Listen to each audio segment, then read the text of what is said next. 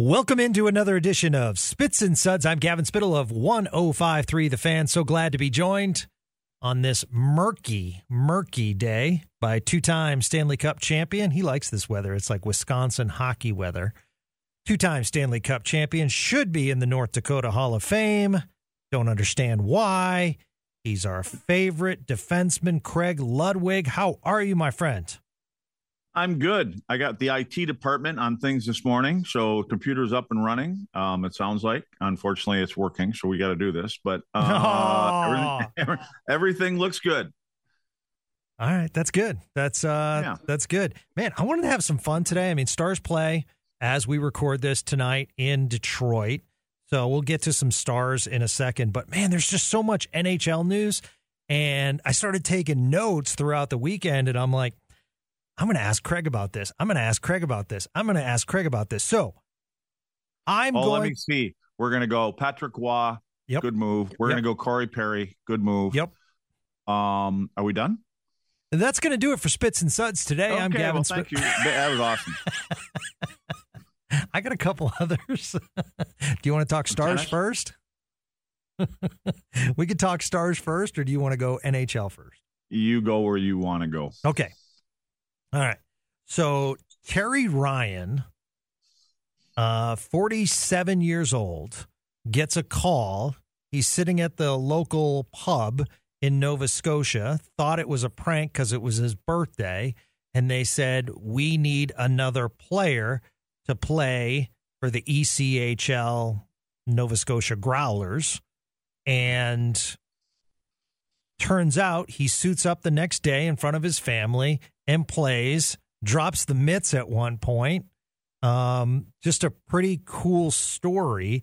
And I wanted to see what your thoughts were on that. And I also wanted to know, is it ever in the back of your mind, if I had to, you know, would you want to go one more time just for a game?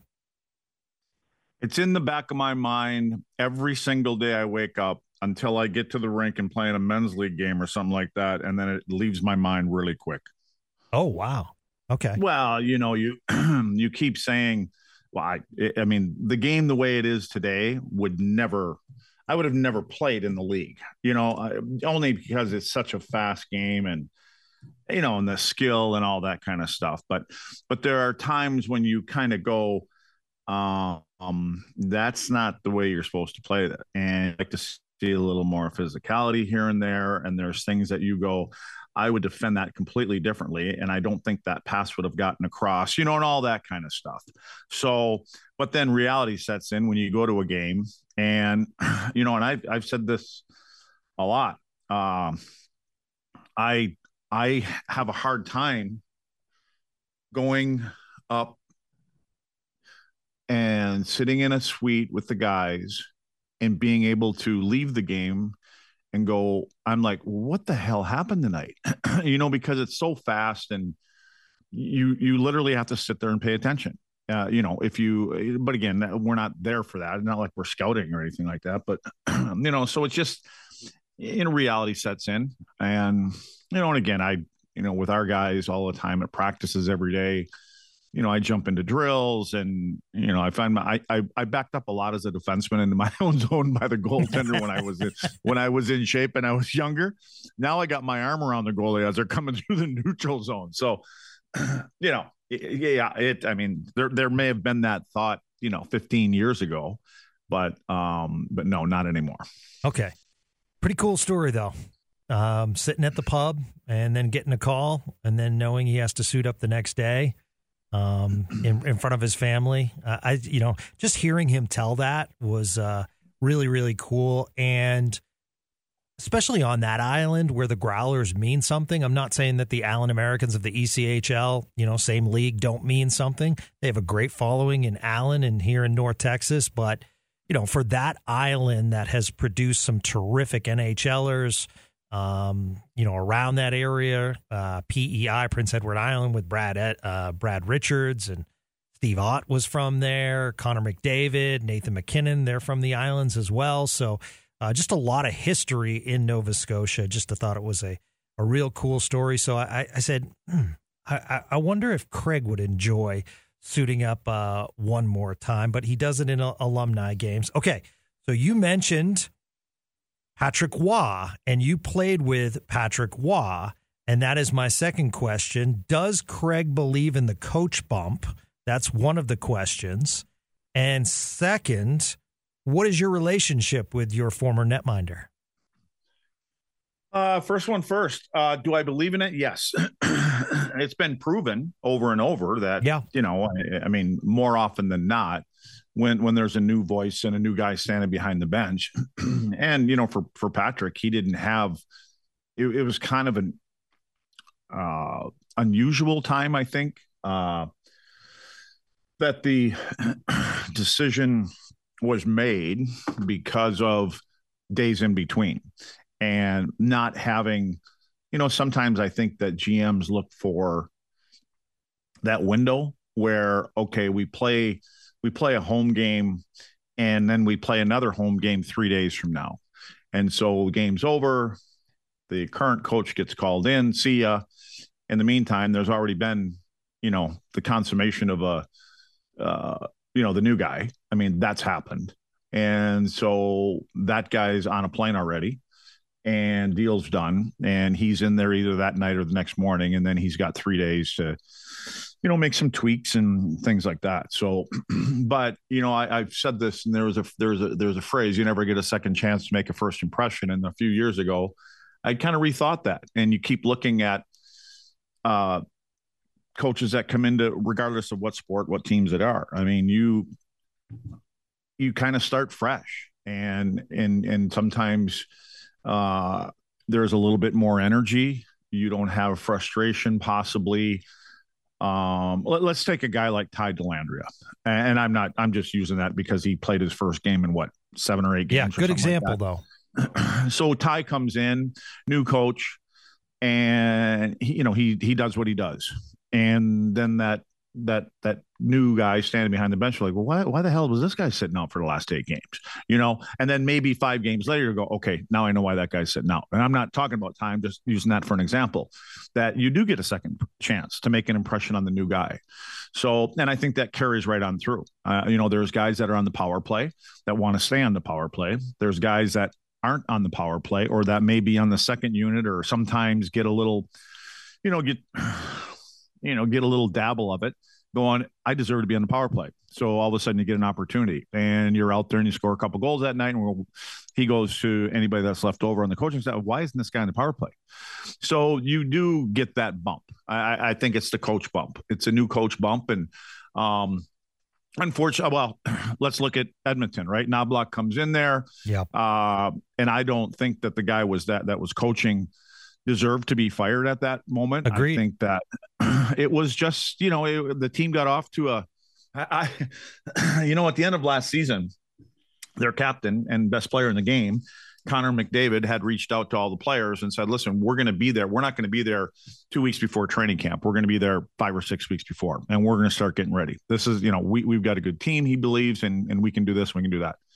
So they all come in, they go through the paces, before coaching staff gets there. And I'm assuming from a coach's standpoint, this is great.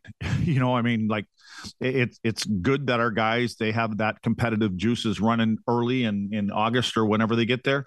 And then they get off to a shitty start. And, they're probably going, oh, we're never letting them do this again. So short summer and things like that. But regardless, I think that you're always going to get that. But at the end of the day, the team is the team. And, that I think I've always been a believer when a coach gets hired and that conversation is happening with the general manager and he's going through the process of interviewing coaches, and there's always probably a question that's asked. And, what game are you going to play? Are you going to play up-tempo? Are you going to play defensive style? A little both? Are you, are you a trapping team? How do you play in your own zone? And if I were a guy getting interviewed, I would be saying, well, what do you plan on doing? What kind of players am I going to get? Are you going to make some moves here? Because you can have a system all you want, but in my opinion, the players actually dictate the system that you're able to play. So, with the Stars, use them for an example. I mean, they've got an up-tempo. They've got an offensive-minded group. They obviously can score goals. They can come back when they're down late in games because they've done it. And so they believe in that. They're not a team that, you know, sits back and waits. And that's kind of what I think the Kings have kind of been known for. And I think that's what they started to do. They've got a system in the neutral zone where they play this 1-3-1 and they sag back a little bit. They got a defenseman that's actually waiting in the defensive zone about the tops of the circles when you're carrying the puck through the neutral zone. So if they force you to dump, you know, he's the first guy back. And Drew Doughty, one of the best in the league. He's the first guy back. He's a quarterback. He gets back. He grabs the puck, makes one pass, and they're out of the zone. Worked for them for a while, but now they're having to live on, you know, scoring a couple goals a game. So, like I said, it all depends on, you know, who was it? I don't know, Belichick, Parcells, or I don't know which one said it, but, you know, if you want me to make the meal, I want to be able to buy the groceries. And, you know, and I agree with that. You know, from a coaching standpoint, you come in and, you know, you're the GM and you have an idea and you have a blueprint of how you want to play and the way you believe that you're going to win in this division, in this conference. What is it? Because that may change my opinion on how I want to play the game. I don't know if you bring in a John Tortorella with a team that's got a bunch of skilled guys, you know, because he's the kind of guy that wants to grind it out and he's doing a great job in Philly. Those are the kind of players that they have, and look at the noise that they're making. But they're a team that they play 60 minutes of hard hockey all over the ice. And it's not really, let's tap dance in there and let's, you know, make an extra pass below the hash marks and go across the crease. We get pucks to the net and we crash the net, and it's paying off for them. So, all right. Second part of the question, your relationship with Patrick Waugh over the years, you played in front of him. And what's your relationship? And if Patrick Waugh called and said, because you do have familiarity with the Islanders organization, if they called and said, Craig, we know you're a coach down there. Would you like to come up in a coaching role? What would your thoughts be? Well, it was funny, like about a week ago, and I highly doubt that this was related, but I had a message that I didn't return, and it said, have you heard the news, and what do you think? And I don't even know if it had anything to do with hockey, but the family member has, you know, someone that's related to ownership and is, you know, hands-on with the owner, Scott Malkin, and does a lot of stuff in his other companies for him. And anyway, then when the news came down, I'm like, maybe I should have returned that message a little earlier. But as far as I haven't seen Patrick in years.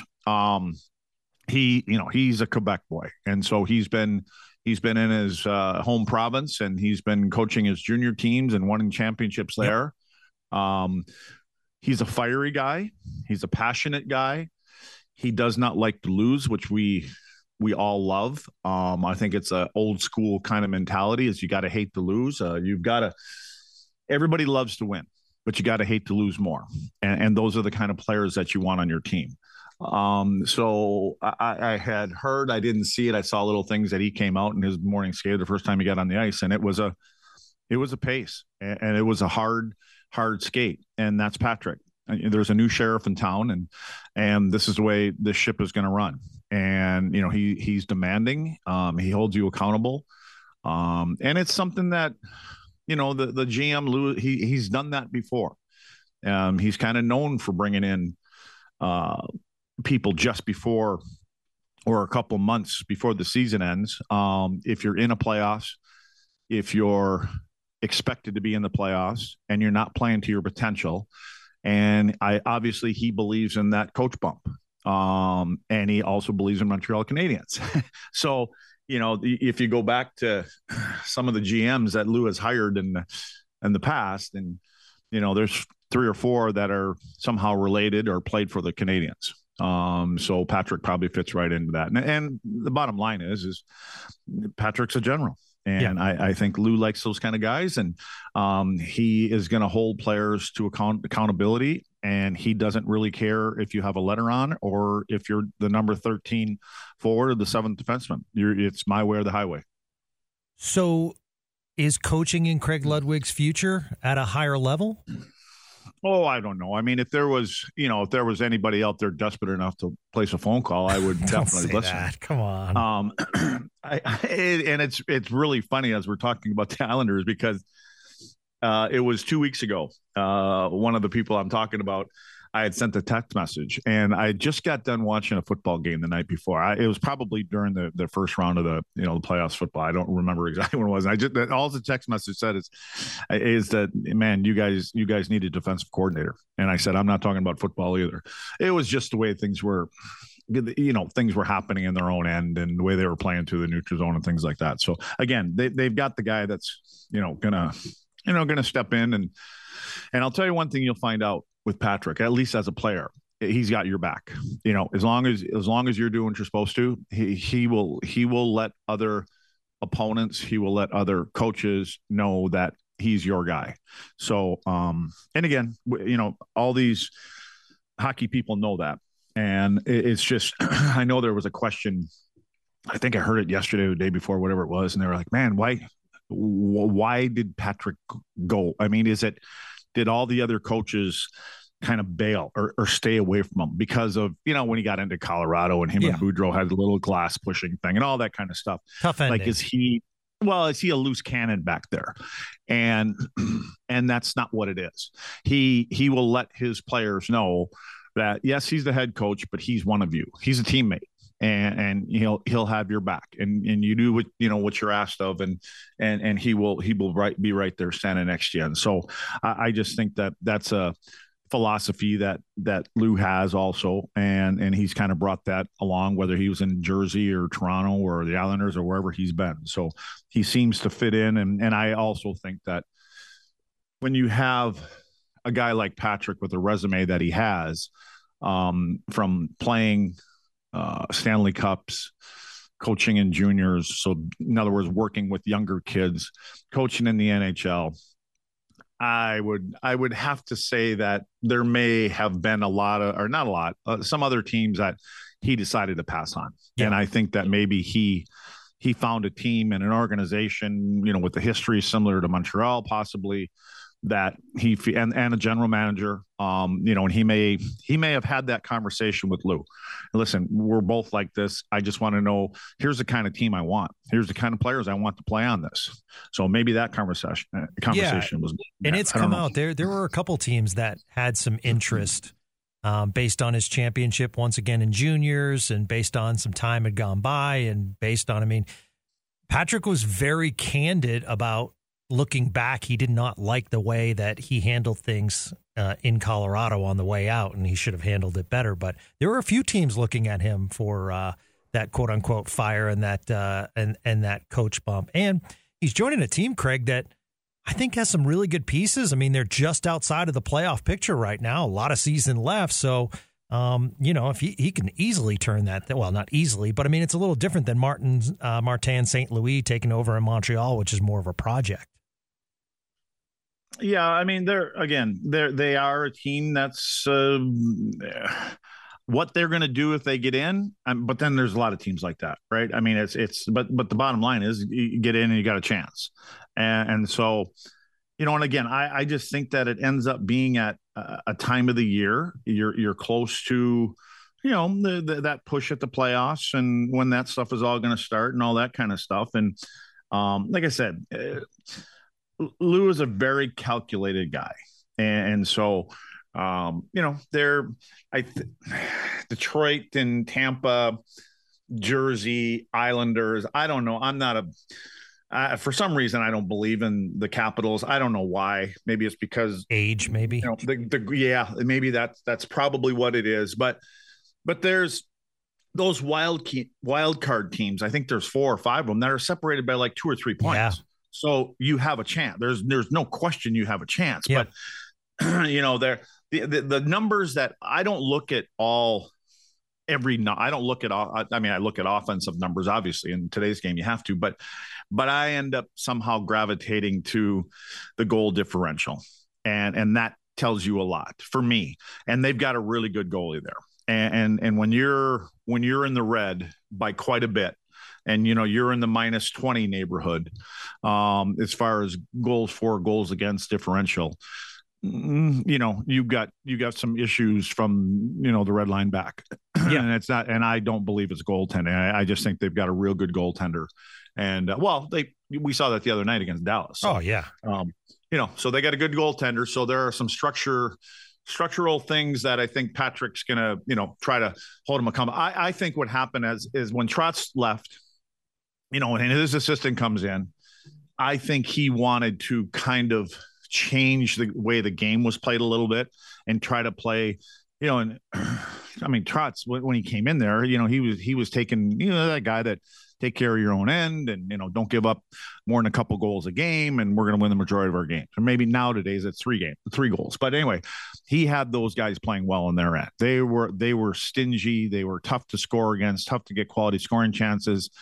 You know, new coach comes in and has a different idea, and maybe some of that has to do with the fans once in a while, that they want to see more goal scoring. They don't like the 2-1, you know, 3-2 games. I don't know, whatever it was, changed it, and it didn't work. Yep. And, you know, you're bringing in a guy that goaltender, they don't like goals going in their own net. So you may see the Islanders tighten up again. I don't know. Yeah. Wanted to hit on this real quick because I was watching Bruins Habs the other night on Saturday night, watching the Stars, and then I tape a bunch of games, and Bruins Habs was one that I went through. And I kind of wish they told Montreal just stay in the room until it's over, but they were celebrating the 1988 Bruins team because it's part of this 100-year celebration that they're doing. And I hadn't realized that they played you in the playoffs. You guys had beaten them 45 straight years as far as any kind of, you know, you guys just surpassed them in the playoffs until 1988 with that Bruins team. So do you remember that? Do you think I played for 45 years? No, I'm just saying. I remember the 19. Played in the 40s. Is that what you're trying to say? You played 17, but God, you make these questions so difficult sometimes. For specifically 19. Well, they're dumb questions. No, they're not. How's that a dumb? That is great research by me. Going back to 1988, a historic time. Where did you read that? Where did you read that? Where did you see it? Because you didn't research it. I was watching the game, and they were celebrating the 1988 Bruins team that had Cam Neely, Rick Middleton, Randy Burridge, Bob Sweeney, Jay Miller, Lyndon Byers. Unfortunately, I had to play against all them guys. Yeah, that's what I'm saying. Did you guys, and we don't have to talk about it at length, but a 45-year playoff drought against a team is broken, especially in a historic rivalry series like Boston, Montreal. Did you guys know about that back then that you had dominated them over the years? Oh yeah, it hangs there. I mean, you know, and again, they're original six teams, right? And so those numbers go back a long time. And you know, Montreal obviously had incredible teams at the time, you know, back in those days, and there was only, you know, a small number of teams, and so. But yeah, you know it, and you do feel a little bit of pressure, I guess. I mean, you don't want it to end. You don't want to be on the team that streak ends on. But it's not like you're going into a playoff series and going, oh my gosh, we don't want to be the people that are the team that, you know, ends this streak. So that doesn't happen. There was no talk about it. You know, if you knew about it, it was because you read it or heard it, or, you know, somebody talked about it in the bar or something like that. But, you know, as far as the guys sitting on the bench, I can understand the argument on both sides. I think this is one organization for the respect of another organization, and to be out there and, you know, to be part of that shows respect from management to management, team members to other team members. And then when it's over, but when you're the younger guys, I don't know if they look at it the same way. They're probably saying, what the hell are we doing here? I can be back here playing my video game, you know, for the next 15 minutes before I got to go on the ice. So, or whatever they do. And you know what? I give, for what it's worth, that game on Saturday night was very much like an old school Boston-Montreal game. And that's kind of faded over the years. Yeah, but they're still, you know, when you're playing those teams, when you're a Montreal Canadian, you play the Bruins and you play Toronto, regardless of the age, you feel it and you can sense it. And, you know, there's enough hype going into it, and reporters will always bring it up, you know, a couple days before the game, you're playing the Bruins, you're playing Toronto, and, you know, all this stuff. And young guys, well, do you know about the history? And if you don't know, you're going to get a lesson on it.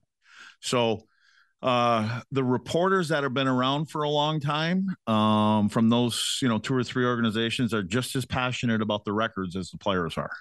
Yeah. Interesting. All right. I won't ask the question. Since you say I ask dumb questions, I'll just say Corey Perry. Like it. I mean, I do too. Nobody, well, yes, there are people that know what happened, but as for the most part, we don't know what happened, what really happened, what was done, what was said, or whatever. You know, this is a play for a guy that has competitive edge tattooed on his ass. Yeah. And he does not know how to take a shift off. And he drags people into the fight. He will get into the nose of the uglier players on the team. He'll get into the nose of the good players on the team. He doesn't know if it's a home game or a road game. All of those things are why you want this guy on your team. And, you know, in whether he's going to play 8 minutes a game or he's going to play 22 minutes a game, he will play the same minutes the same way. And this is kind of, and I would expect if I'm going in, if I'm, you know, Kenny, I don't even know if Kenny Holland's got any more power there anymore, but if I'm management and I'm looking at the option of dragging or finding a way to get a player like that in here, I would be going, this is a no-brainer. He is going to, I would say he's got to be well, I don't know now, but he had to be considered as a Hall of Famer at some point, you know, like gray area, maybe. Yeah. Goal scored, Stanley Cup. I think he won player MVP 1 year, possibly. Maybe he won the scoring lead. He may have won the goal thing. So all the things that they look for, and then maybe you get a blemish like this. I don't know if that'll have anything to do with it because we don't know what it really was. But, you know, you play 20 plus years and, you know, yeah, your speed probably isn't the same, but all the other intangibles are there. And I think that's a quality that you want for a team that is, you know, scratching on the door of getting to the Final Four, possibly.